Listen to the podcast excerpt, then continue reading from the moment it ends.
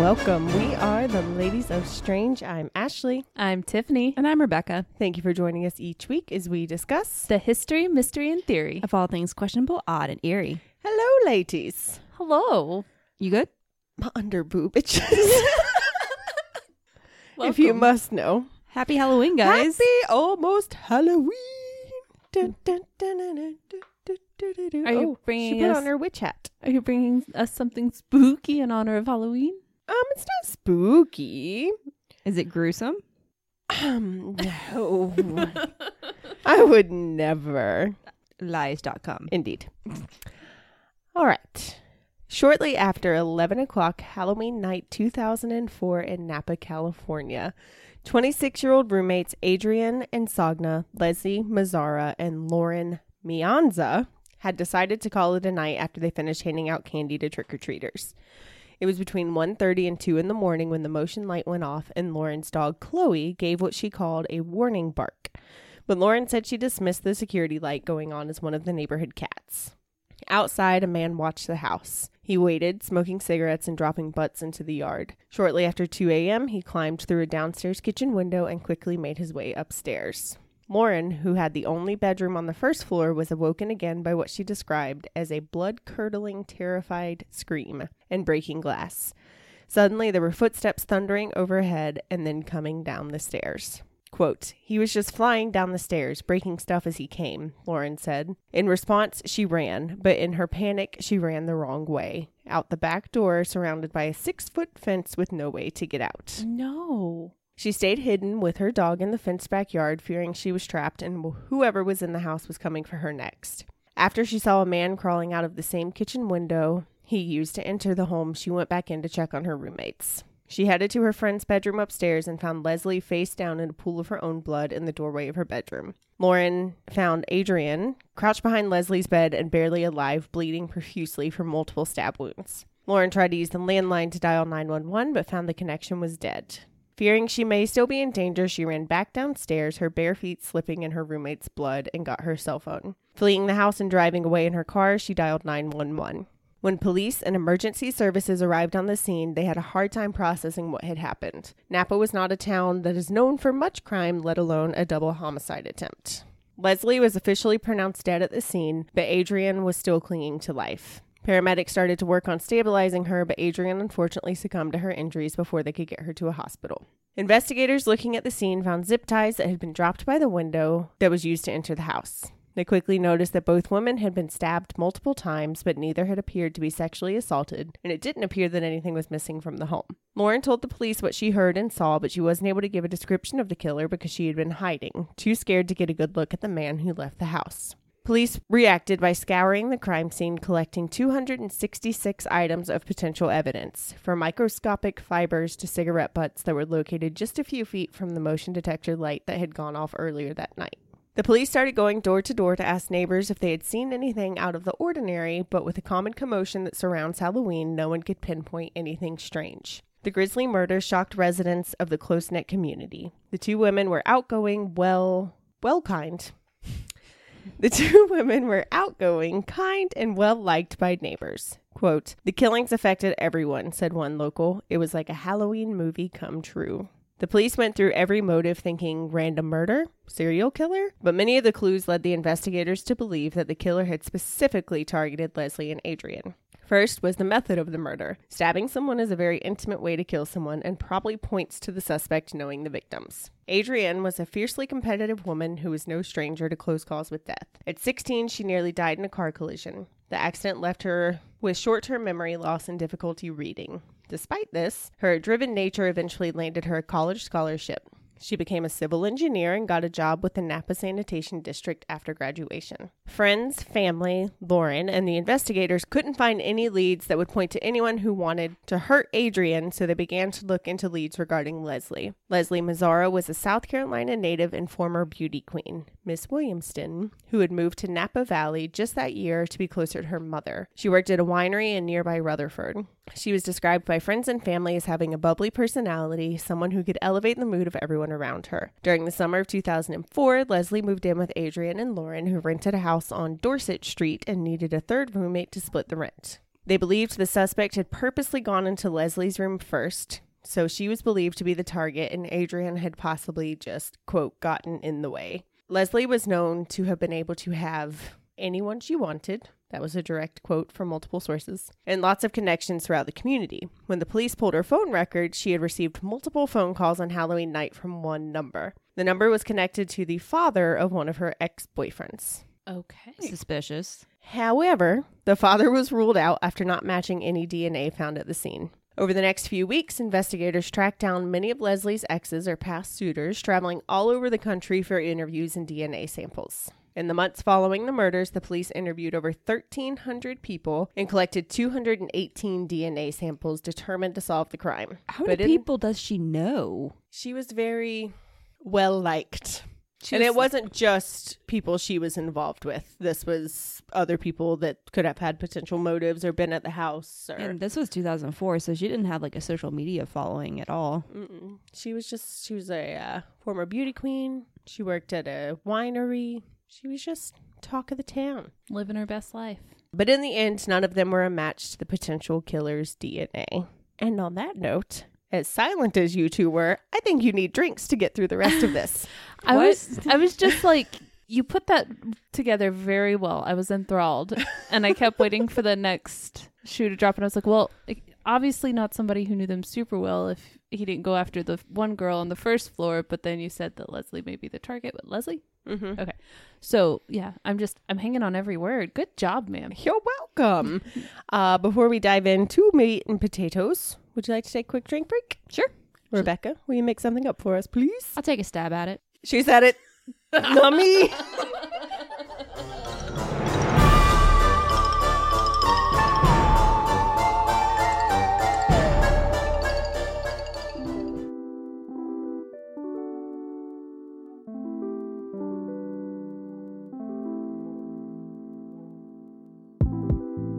I'm Lucas from Best Forevers, a podcast for kindred spirits. I'd like to start a movement where we spend more time loving on our friends because although friends are important to us, they're often in the shadow of other relationships. So if you want to love on your friendships a little bit more, embrace friendship a little bit more, or just appreciate your friendships a little bit more, then this podcast is for you. We'll explore all the different ways friendships take place, share the amazing stories of friendship, and discuss best practices for the difficulties that friends may experience. It's time to embrace friendships because without our friends, who would we be? So check out Best Forevers on iTunes, Stitcher, and all the other podcasting listening venues. And be sure to follow Best Forevers Pod on Instagram, Facebook, and Twitter.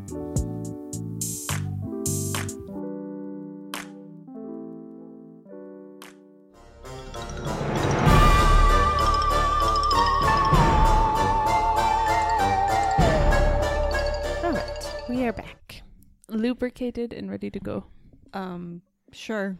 You can make the crack you did, but she can't say lubricated. Our throats are lubricated. Me, me, me, me. Mo, mo, mo, mo. My, my, my, my. Oh boy. Okay, so back to this case. The only clue they hoped would pay off were the cigarette butts that were found outside the house that had conclusive DNA on them. After determining none of the roommates or their recent visitors smoked, and the DNA did not match any of them, the investigators believed there was a good chance the cigarette belonged to the killer. When investigators asked Lauren about who could have been smoking near their place, she casually mentioned Eric Copple, but she said she had no reason to suspect, suspect him. She had no reason to suspect him of the crime. After all, Eric was involved with Lily Prudhomme, who Adriane had quickly befriended after she began working at the sanitation company. Lily was one of the few other female engineers, and the two quickly bonded. Why would she say that guy? Because he was the only person she could think of that would have smoked at the house. Okay, got it. She basically just went through. How many people did they collect DNA from? And they didn't collect DNA from somebody that would have been smoking at the house? Uh, 218 DNA samples. They interviewed 1,300 people. Okay, sorry. Continue. Um, so she had casually mentioned him. Uh, they became friends, the two. So Lily and Adriane quickly bonded. Lily Prudhomme and Eric Copple were high school sweethearts who had recently gotten engaged, but Lily had recently called off the wedding. After that night, the two reconciled and the engagement was back on. After what night? The night they called it off? Yes. Okay. And I wanted to make sure. Okay, yeah. So Lily Prudhomme and Eric Copple were high school sweethearts who had recently gotten engaged, but Lily had recently called off the wedding. After the night of the murders, the two reconciled and the engagement was back on. They leaned on each other and Adriane's family to get through the tragic event. After the murders, they all attended the funerals together and even organized a candlelight vigil for the two girls two weeks after the murders. Were Lily and um Lauren, Lauren, Lauren? Lauren secretly lovers, and Eric killed her? Were Lily and Lauren secretly lovers? Yeah. Why else would Eric kill her? Because she was the intended target. You're I don't know. Continue. You're assuming it was him. Right? I am because she told us it was. It could have been him with the cigarette butts, and he's being very involved in the after uh, after stuff. The aftermath? Yeah. The after Yeah, because he's dating the girl who was good friends with the girl who died. I don't know. I don't know. I'm tr- I'm trying. I've got lots of theories rattling around in my head. I'm not saying you're wrong. I'm just saying let's get a little more information first. Fine. you guys are being too quiet. Here are my theories. You're not wrong. Just be quiet. I didn't say what I said. wow, someone has our moody pants on today. Right? Sassy pants over there. Wowie zowie. I'm just saying because every time you jump to conclusions, you feel bad if you She's blame like, the oh, wrong wait. person. oh, now I feel bad. I won't feel bad this week. Maybe next week, but it's Lies. fine. No, this You'll, week you'll I feel give, bad on your own story? This week I give no emotional fudges. All my emotional fudges are bleeding out of me. Hello and welcome. We were the Ladies of Strange. And we've canceled ourselves. Goodbye.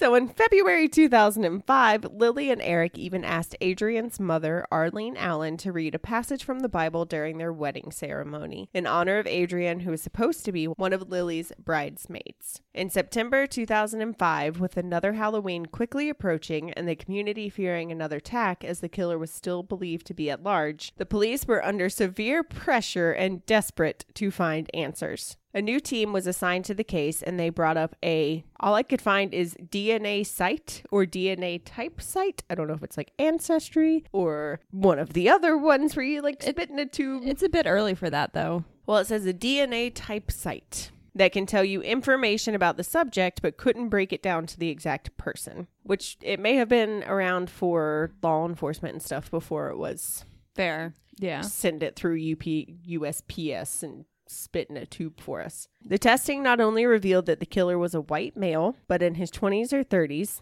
and also provided specific clues about his appearance and what part of the globe his ancestors came from. While they were rescanning the physical evidence, a new investigator also noticed something unique about the cigarettes that had been previously overlooked. Cloves. What? That would have been the time, yeah. I Yeah. was like, mm, nope, 2004. That was right on the nail on the head. Um, they were camel Turkish golds. This type had only been on the market since 2000 and were not a very popular one. After being hesitant to release information on the case, police decided to put out a press release on September 22nd, 2005, nearly 11 months after the murders. They said they had more information in the case and found descript DNA and the unique cigarette brand that were found at the scene. Police hoped that by releasing this information, it would prompt someone to make a link between a person in their life who smoked that particular brand, and they would come forward with a name. To the surprise of the police, only days later, on September 27th, Lily came forward and said, "My husband." Yes. the look she gave me said yes. Lily Prudhomme, now Lily Copple, and her husband Eric Copple showed up at the police station where Eric turned himself in for the murders of Leslie and Adriane. They didn't take his DNA. I'm on Tiffany's side now. Thank you. Don't let this go to your head. You were. This is just once you were right. The- it's recorded. I was about to say, you're giving her a lot of credit there. That's why I said once. Now I just got to see if Lily and Lauren were having an affair or if that's Lily why. and Lauren were having Yeah. an affair? I think that's why Eric killed Lily and Adriane got She was a friend of Adriane's. Though. Yes, but you said Lauren was the intended target based on the initial. Okay, so I'm wrong. That's what they initially suspected. Lily and Adriane were having an affair. Final answer? I'll phone a friend later. Okay. All your friends are here. Shut up.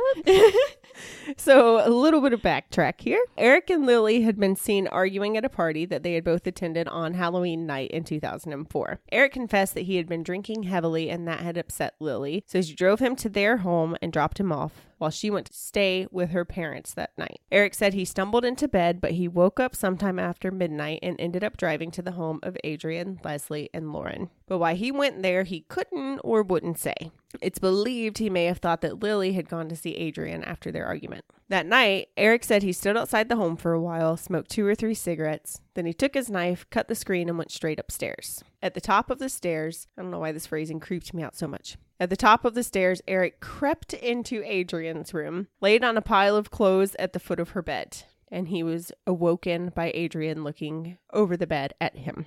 However, Copple was unable to justify or explain his actions, telling police during the interviews that he could barely remember what happened. His story was that he was very drunk and he wasn't able to recall any details. However, based on what he remembered from later that night after he had driven home, he was fairly certain that he had killed Adriane and Leslie. Oh, maybe I was wrong. Ooh.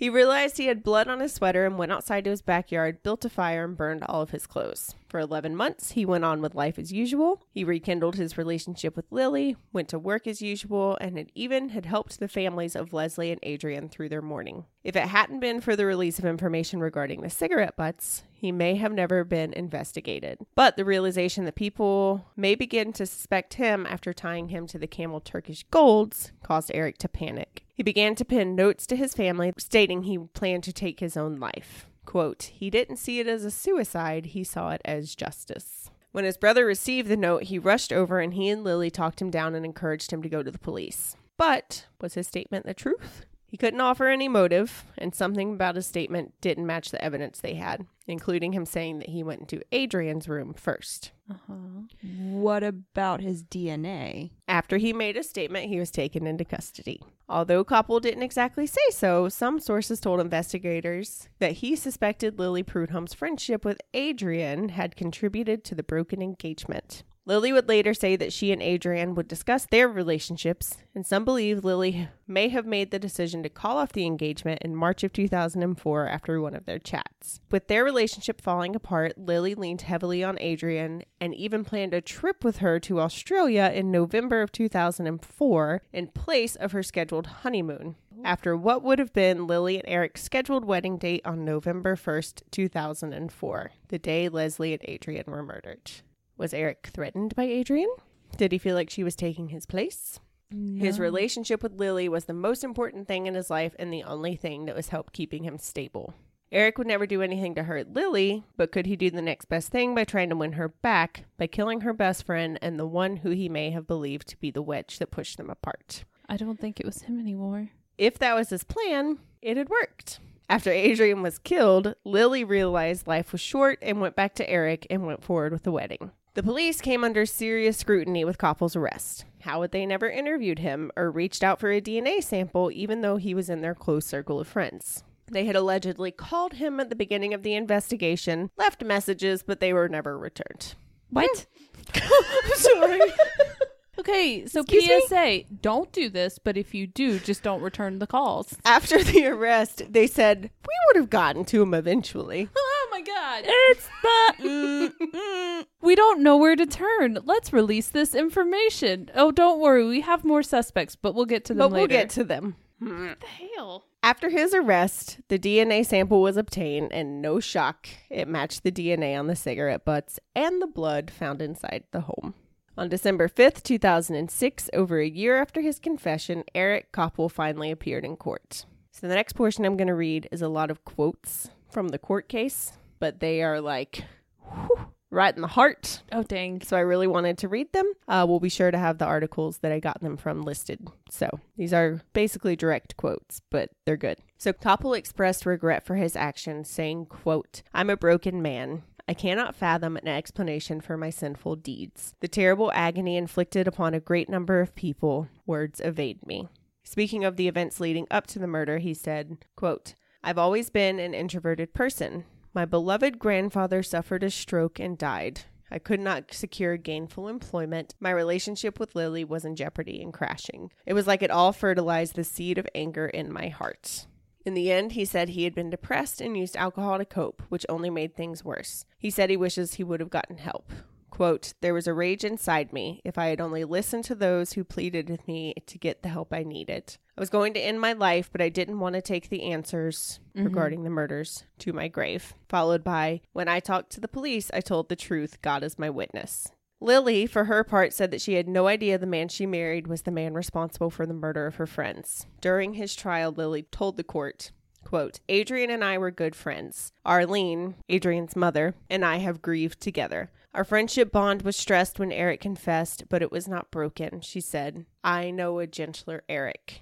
In the days before he confessed, I knew something terrible was bothering him. I told him, Eric, there's nothing in the world you could do to make me love you less. Those words are just as true today as they were that afternoon.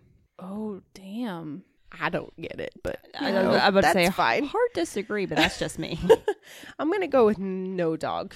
I think it is wonderful that she does not hold on to anger like most would. Good for her. That's one way to put it. But yeah, I guess kudos on that front. But please don't sit around and wait for him. In court, Arlene Allen read a statement. Arlene is Adriane's mother. Quote.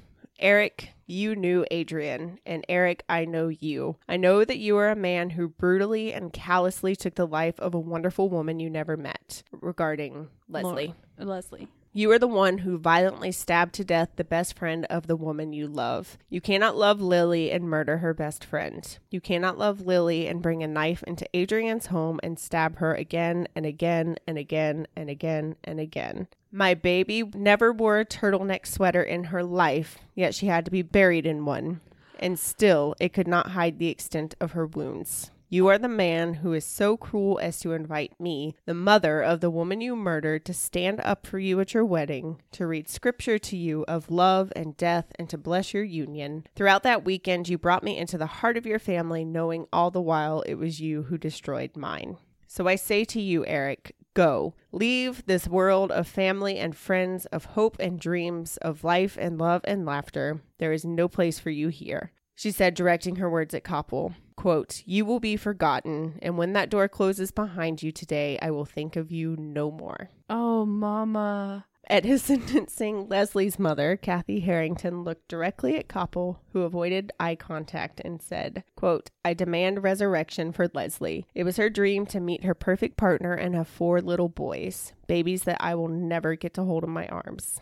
She said, For the rest of your life, you and your family will experience what both your victims and loved ones have felt terror, desperation, hopelessness, and violence. I wish I could tell you that I forgive you, but at this time I cannot. And finally, I pray that I never again will any mother's child grow up to be a murderer.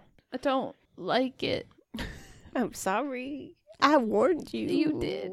we have chocolate. I know. I do. I Maybe I something want to stronger? I want to hug those mamas. Yeah, They've actually gone on to do a lot with like the Innocence Project and stuff, which is pretty not cool because it's out of unfortunate circumstances. But Adriane's mother is so godly that I can't even like after it all happened, she went to a convent Oh wow. with I can't remember if she was a teacher or just like a spiritual leader for her, but she went and spent time with her and that's what helped her process a lot of it. That's I mean it's a terrible circumstance, but I'm glad she had that. hmm Um, so Eric Copple was charged with two counts of first degree murder and pleaded guilty to both for going a trial. After discussions with the victim's family, Copple's attorney, and the prosecution, an agreement was reached that Copple would spend the rest of his life in prison, with no possibility for parole in exchange for the death penalty being taken off the table. He also waived his right to appeal and his right to talk about the case to anyone except for members of a clergy, meaning media interviews are not allowed and we may never get to hear exactly what his motive was, if he ever realizes one. Whoa. And that's my story. Well, that was heavy. I'm so sorry. I, I will say it it kept me going because I was like it's him it's him it's not him no it is he's he's a big turd No, he's a big turd. There was a lot about his past and his mental health, and I do. I'm not completely negating that, but I also uh, don't understand how he could have done it and gone almost a year without any inkling that he had done something. Yeah, because Yeah. it wasn't until he suspected he was going to get caught until he was like, "Oh, by the way, Mm-hmm. I did something." It's kind of like when you're little and you do something, you try to hide it, like in the garage, and then mom goes to get the Christmas decorations out at the end of the year, and you're like, Oh, by the way, mom. oh, you're gonna find something that you don't like in there. That vase, you were wondering where it went. Um, but yeah, that was my story. Happy Halloween. I hope you have a great weekend. uh, please be safe out there, you guys, Yes. and you know, put boards up over your windows. and get dogs and pay attention to their warning barks. yes, and name them Chloe. That was the puppy's name, right? Yeah, oh, Chloe. Chloe. Good pupper. She's the bestest pupper. I need a pupper to cuddle right now. I can't help you with that, Okay, well, but yay! thank you, honey. You're welcome. well, on that note, happy Halloween. And remember, friends, everyone has something that they find odd. Let us tell you why sometimes it's not. This one's odd. This is an odd one. We don't like it. If you have any questionable topics you'd like us to discuss, you can share them with us on any of our social medias. Links can be found on our website, or you can just search for us. Or you can email topics to us at theladiesofstrange at gmail.com. Don't forget to subscribe, rate, and review. And if you think we're doing a great job and want to support the show, we'd greatly appreciate it. You can find us at patreon.com slash the ladies of strange. Keep it strange, lovelies. Goodbye. Happy Halloween.